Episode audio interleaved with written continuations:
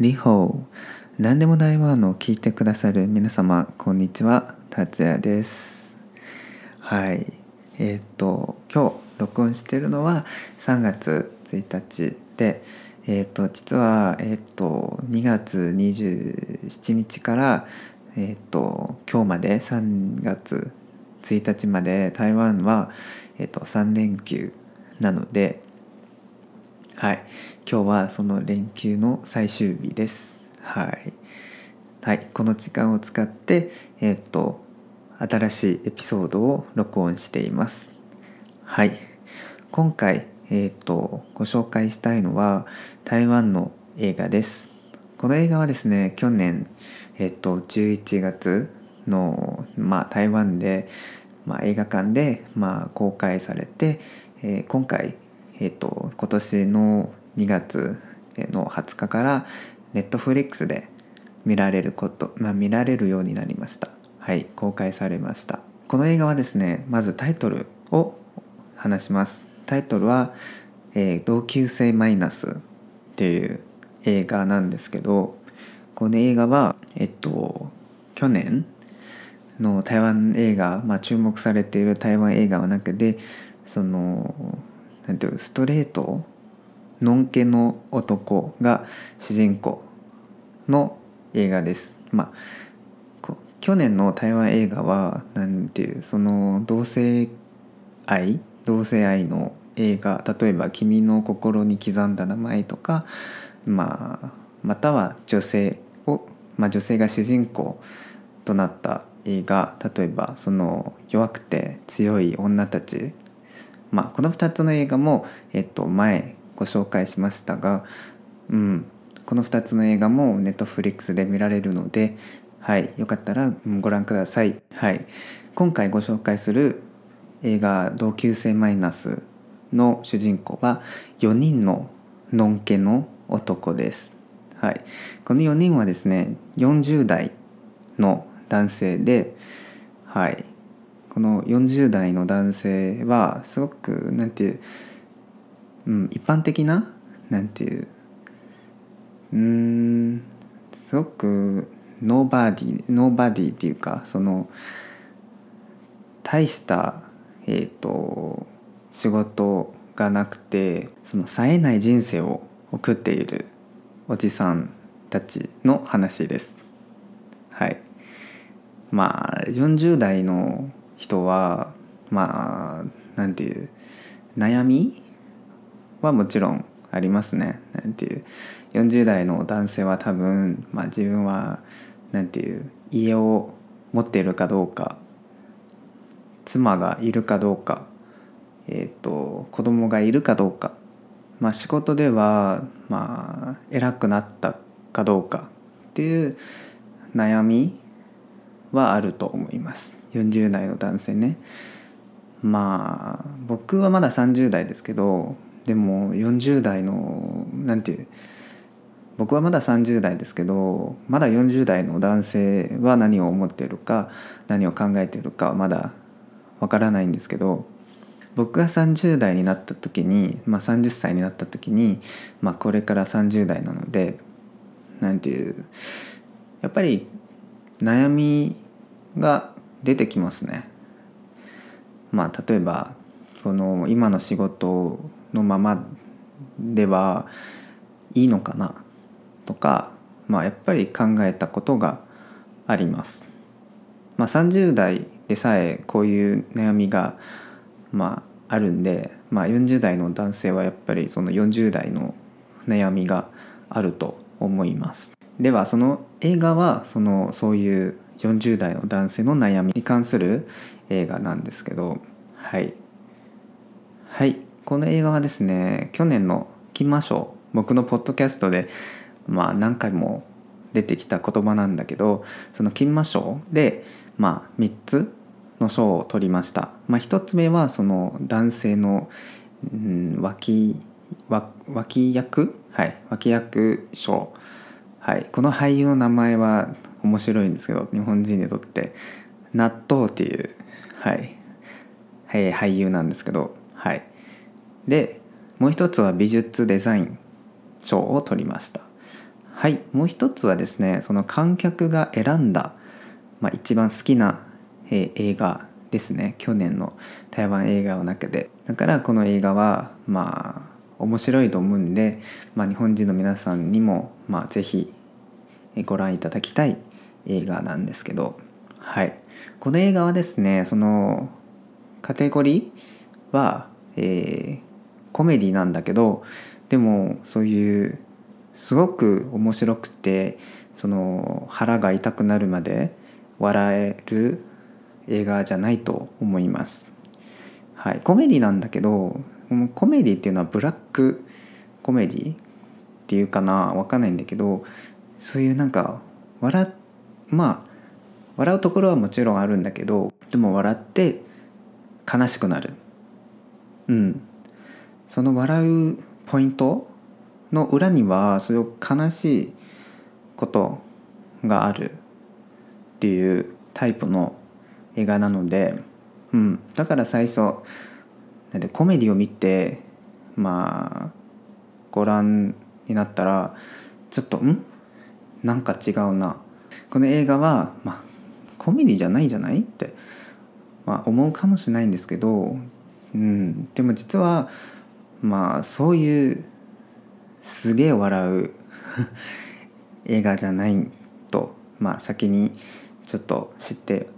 まあしてもらいたいことなんです。はいこれからはちょっとその4人の、えー主人公をご紹介したいと思います。はい、まず1人目はその王明天っていう、まあ、主人公なんですけどこの主人公は、まあ、映画監督をやっています。はいまあ面白いのはこの4人の、えー名前は全てすごい意味があります。意味っていうのはちょっと面白い意味。はい、例えばですねこの「王明天」っていう名前なんですけど「王明天」「王」は中国語ではまあ「ない」っていう意味の「う」と同じ発音です。はい呉さんですけどそのもし中国人とか台湾人の中華圏の名字が、うん、ご存知の方が、まあ、いらっしゃればその「お」っていうのは呉さんの「語」ですね。「お」は実は「ない」の中国語「う」と同じ発音で「明天」っていうのは「明日」っていうまあ言葉と全く同じ発音ですけどじゃあ「大明天」っていうのはどういう意味ですか？明日がないっていう意味ですね。まあ、つまり将来がない将来性がないっていう 悲しい名前ですよね。その「お」まあ「語」っていう名字はすごくなんていう名前、まあ、下の名前をつけるのはまあ難しいと思いますね。はい。それないっていう意味なのでな何がないですか？っていう 感じになりますがはい。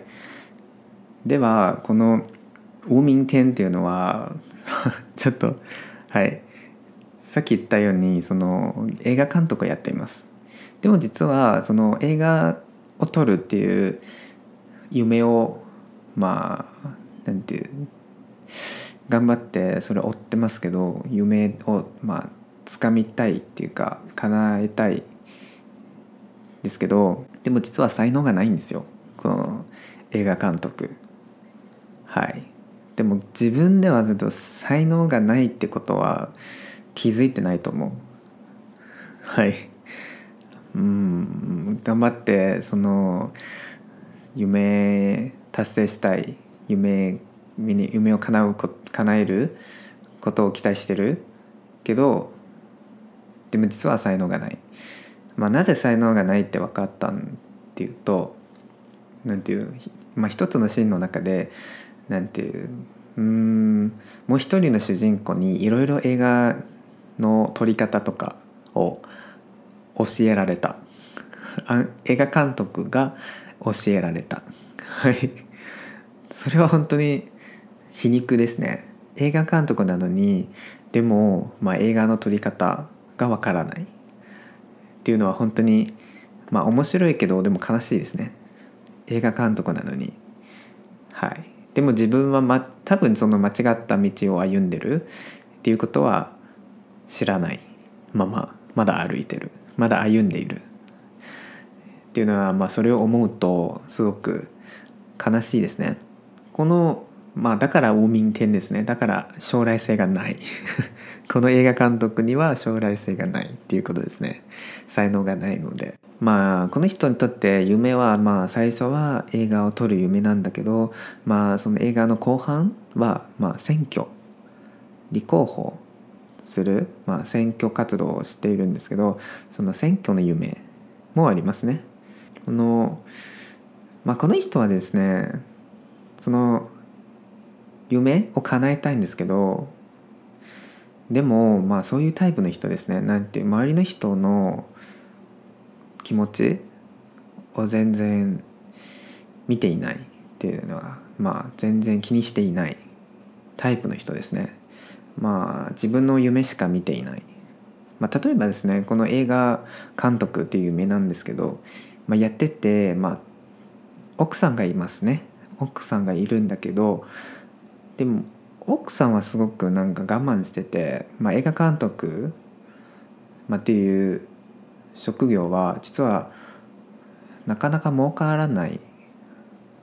仕事職業だと思いますね。うん、だけどそれしかやってない。うん、だからまあ奥さんはすごくまあ奥さんもキャリアウーマンですね。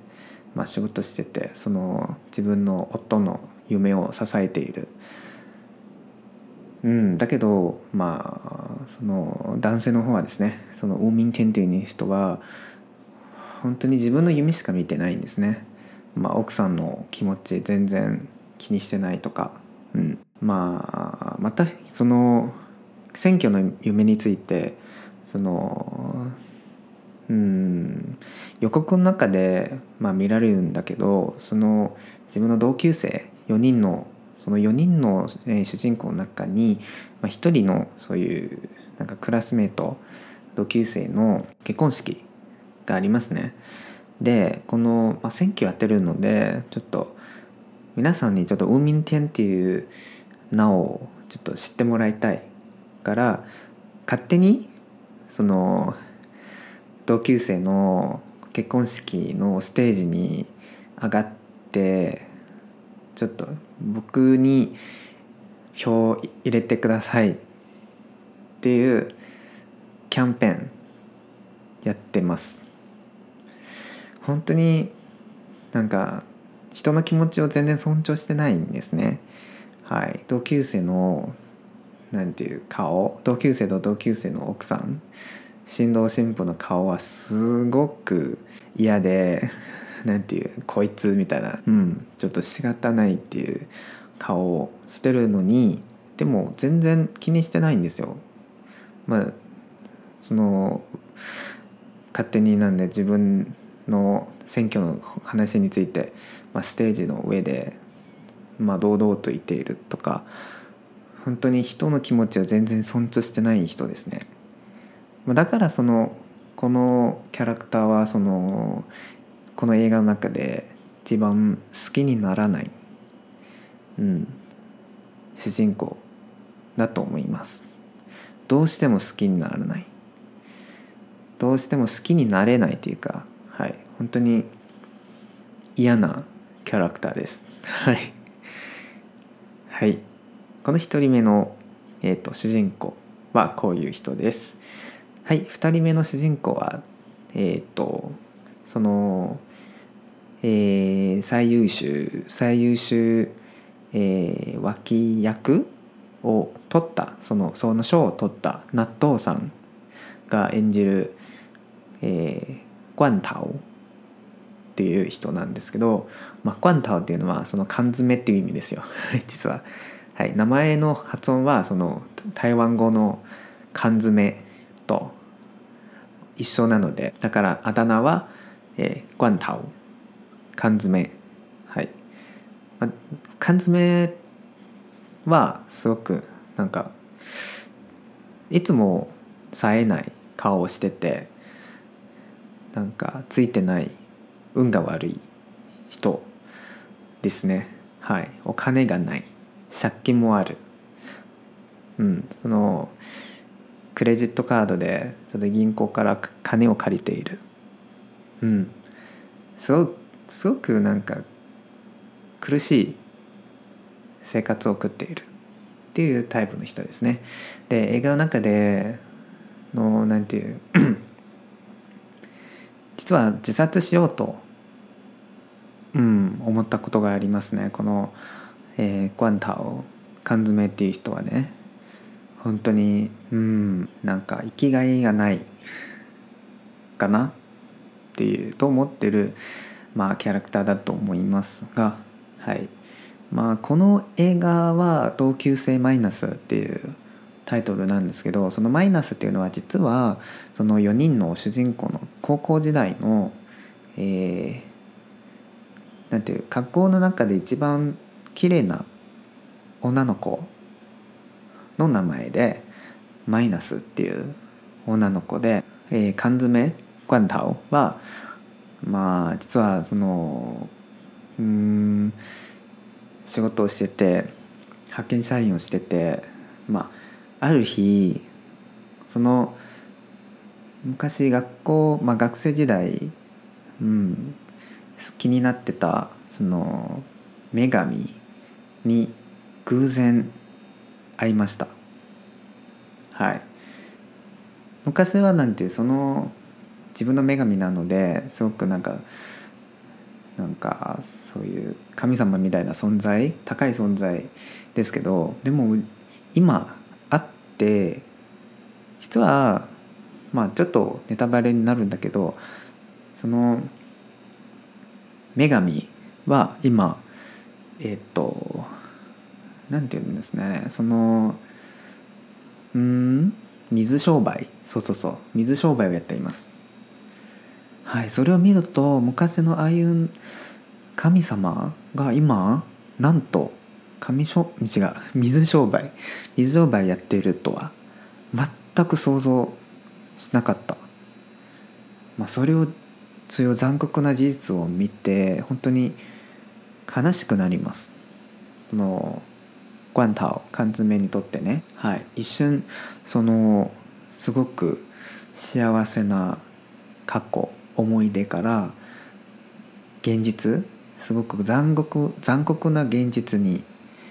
陥ってしまいましたはいうんこのすごくなんか大事なシーンなんだけどこの「ガンタオ缶詰」はその歩い歩きながら涙を流しているっていうシーンなんだけどそれはその女神に会って本当に悲しくなったからこういうなんか自分の青春と自分の夢、うん、に対してすごく悲しい気持ちになったからその涙を流しているわけです。はい、その自分の美しい夢が消えましたっていうか、うん、まあ多分そのみんなもそういうなんか昔学校の中で好きになった気になってた人が、まあ、いるかもしれませんね。で、まあ、ほとんどの人はその昔の美しい思い出幸せな思い出はずっとその頭の中に昔のままうんだけどでもカンタオ缶詰はその昔のままじゃいけなくなる。はい。その今の残酷な現実を見てしまった。っていうすごく悲しい気持ちはまあ分からなくはないと思いますね。はい。はいこれは2人目の主人公です。はいうん3人目の主人公はですねデンホンっていう主人公。デンホンっていうのはそれもまあそのデンホンっていうのは扇風機っていう意味でそれもその主人公の名前の発音と似てるからこういうあだ名ですね。扇風機。はい。はい、電本扇風機はですね、はい、この実はその保険営業マン保険会社の営業マンをやっています。まあ扇風機はですねその実はすごく真面目で本当に頑張っているサラリーマンですね。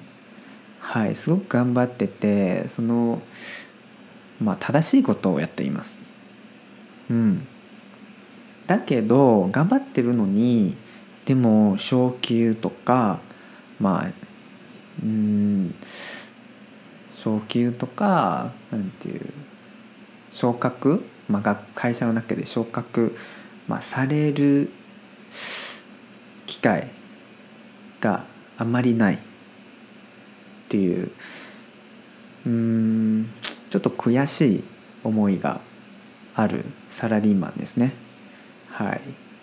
でそういうサラリーマンは多分すごく普通にその皆さんの周りにいると思いますね。すごく頑張ってるのにでも昇給されないとか昇格されないとかまあやっと 40, 40代になって直近があってそのやっと自分のマイホームを購入することができました。うんまあ、今の、まあ、家は高いんで、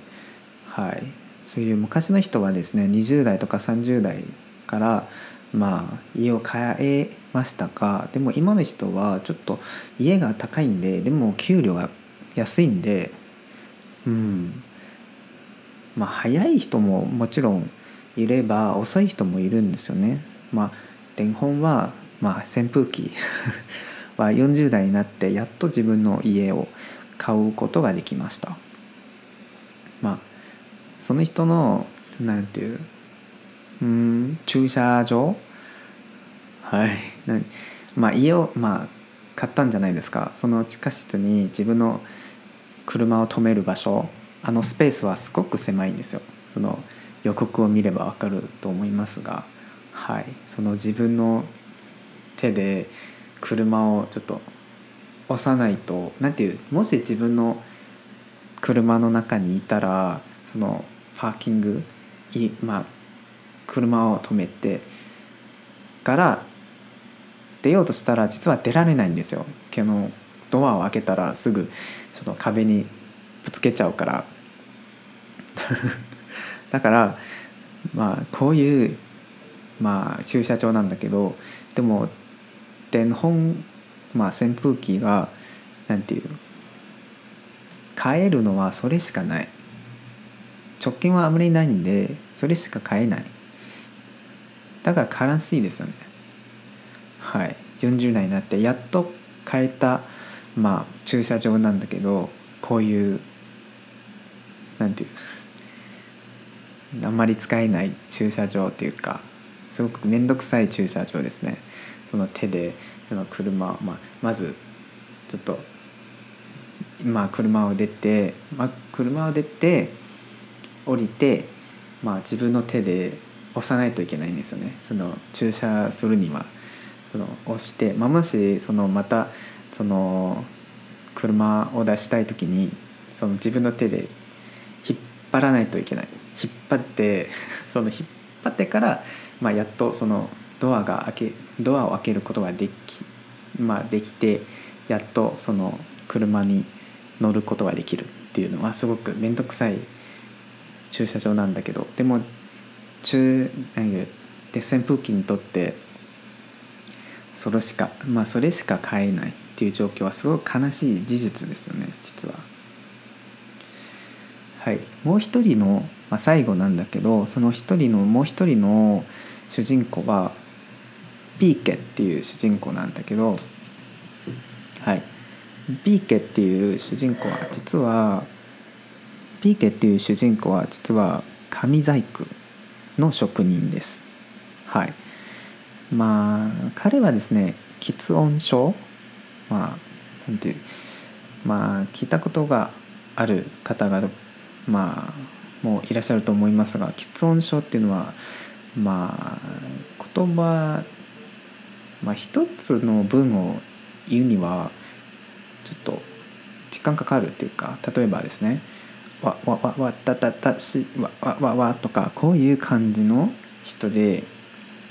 でピーケっていうのはこういう喋り方をする人のことですね。PK うまく喋れない人で。まあでも PK はこういうえっ、と症状があるんだけどでもいつもすごい優しい人でピュアな人で本当に人のために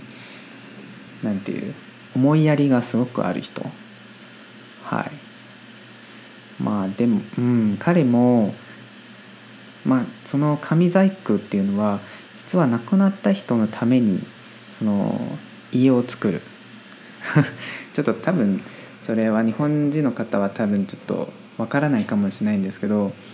まあ台湾の伝統的な葬式っていうのはそういう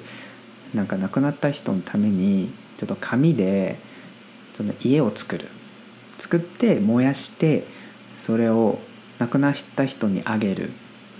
ていう文化ですね。まあ、例えばすごく豪邸を作ってまあその高い車を作って燃やしてあげるっていう文化ですね。はい、でピーケはまさにそういう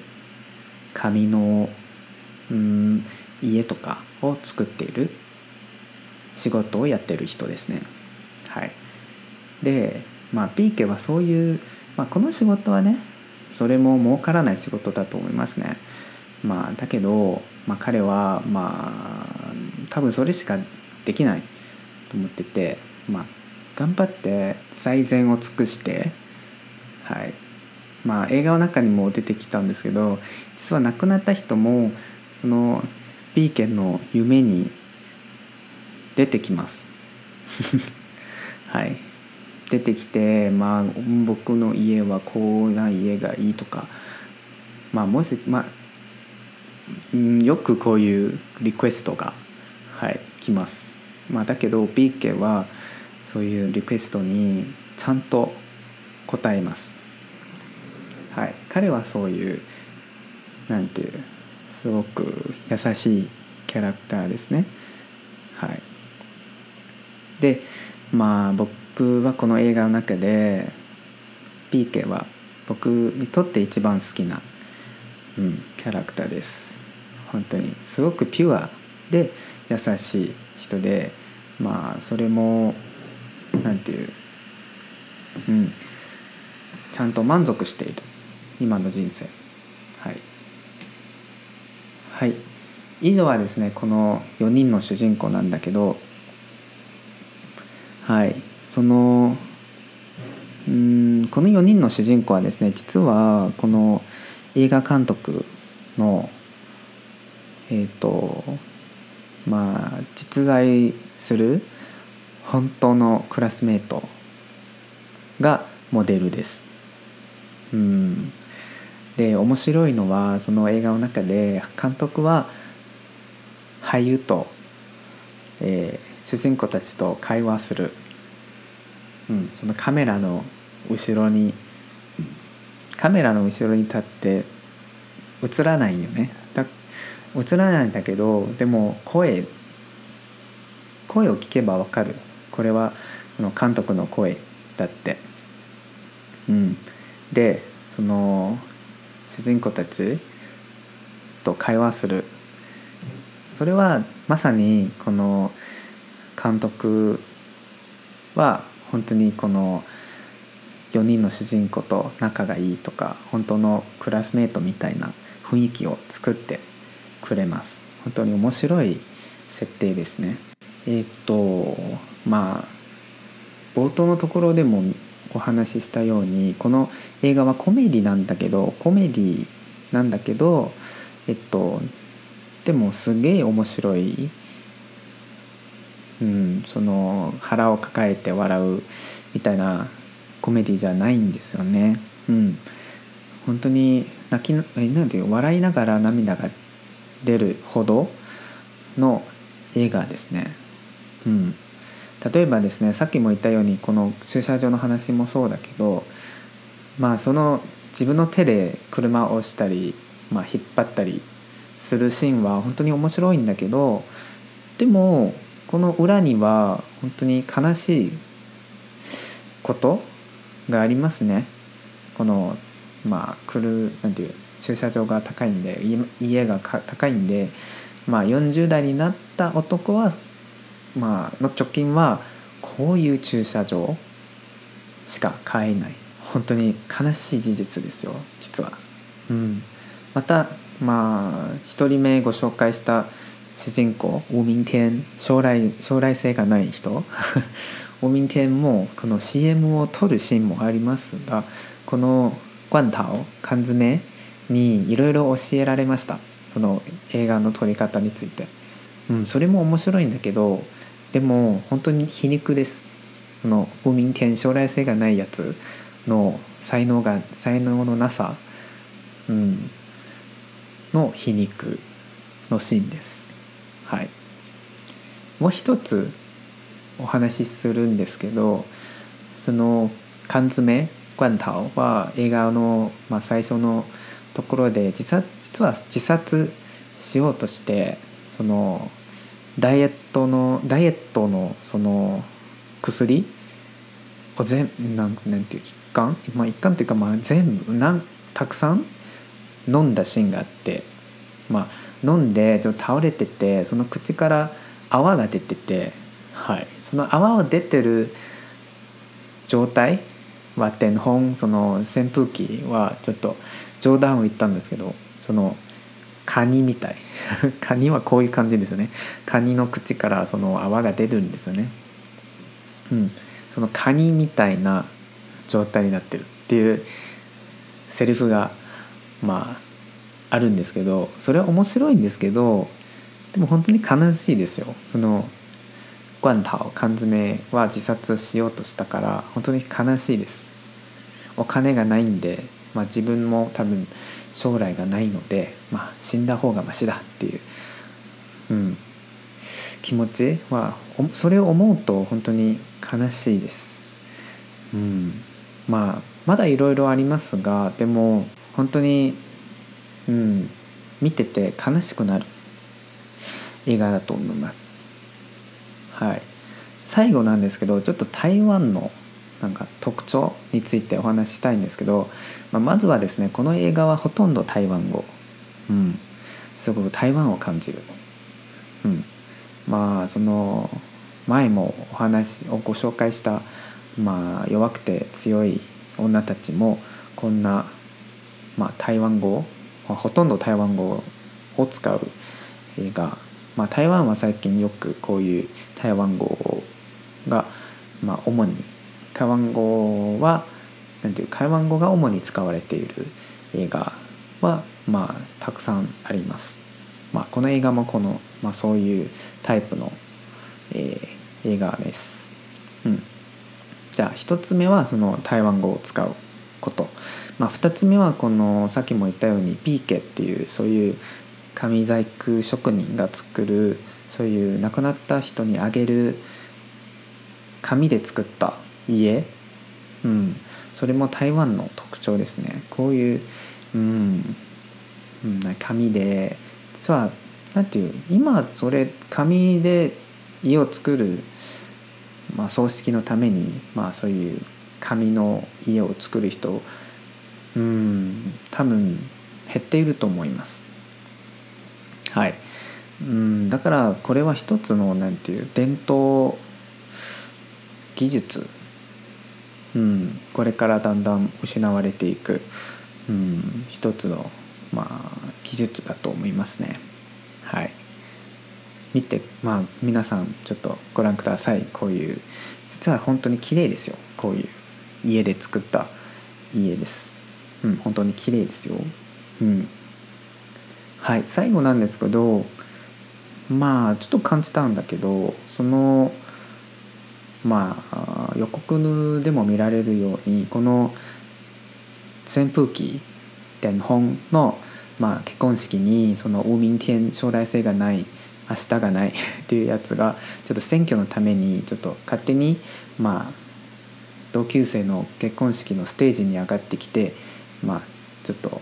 そういうキャンペーン選挙活動をやってるシーンなんだけど、まあ、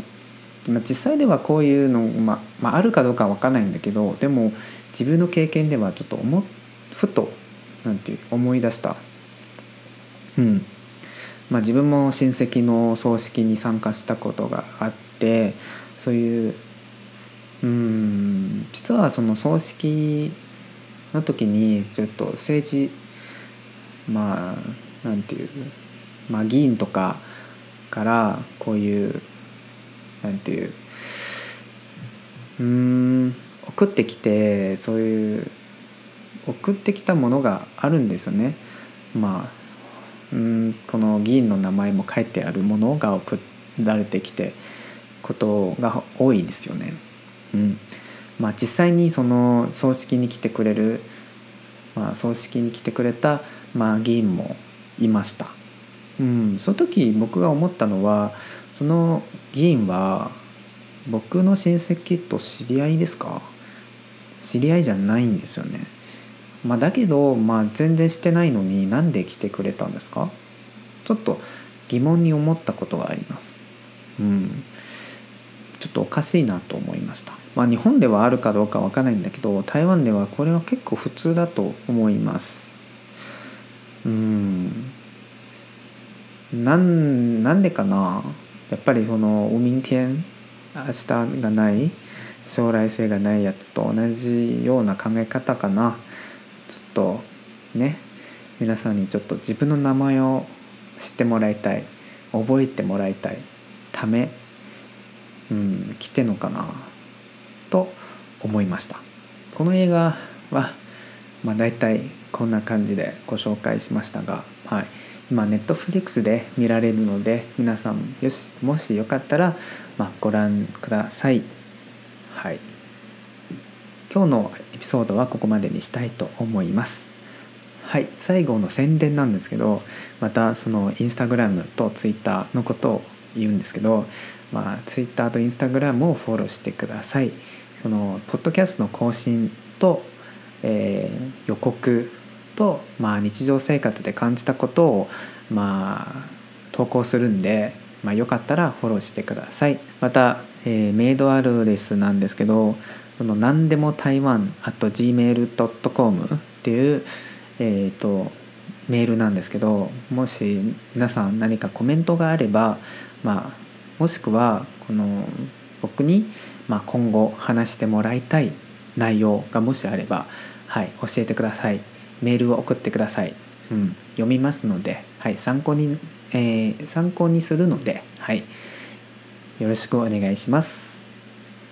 はい、最後なんですけど、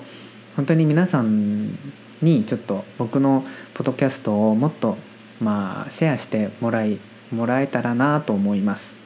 はい、中国語と日本語を両方使っているので、まあ、中国語が分かる方日本語が分かる方、まあ、どちらもまあ楽しめると思いますので、まあ、もしよかったら、まあ、シェアしていただけたら嬉しいと思います。はい。今回のエピソードはここまでにしたいと思います。じゃあまたお会いしましょう。さようなら。バイバイ。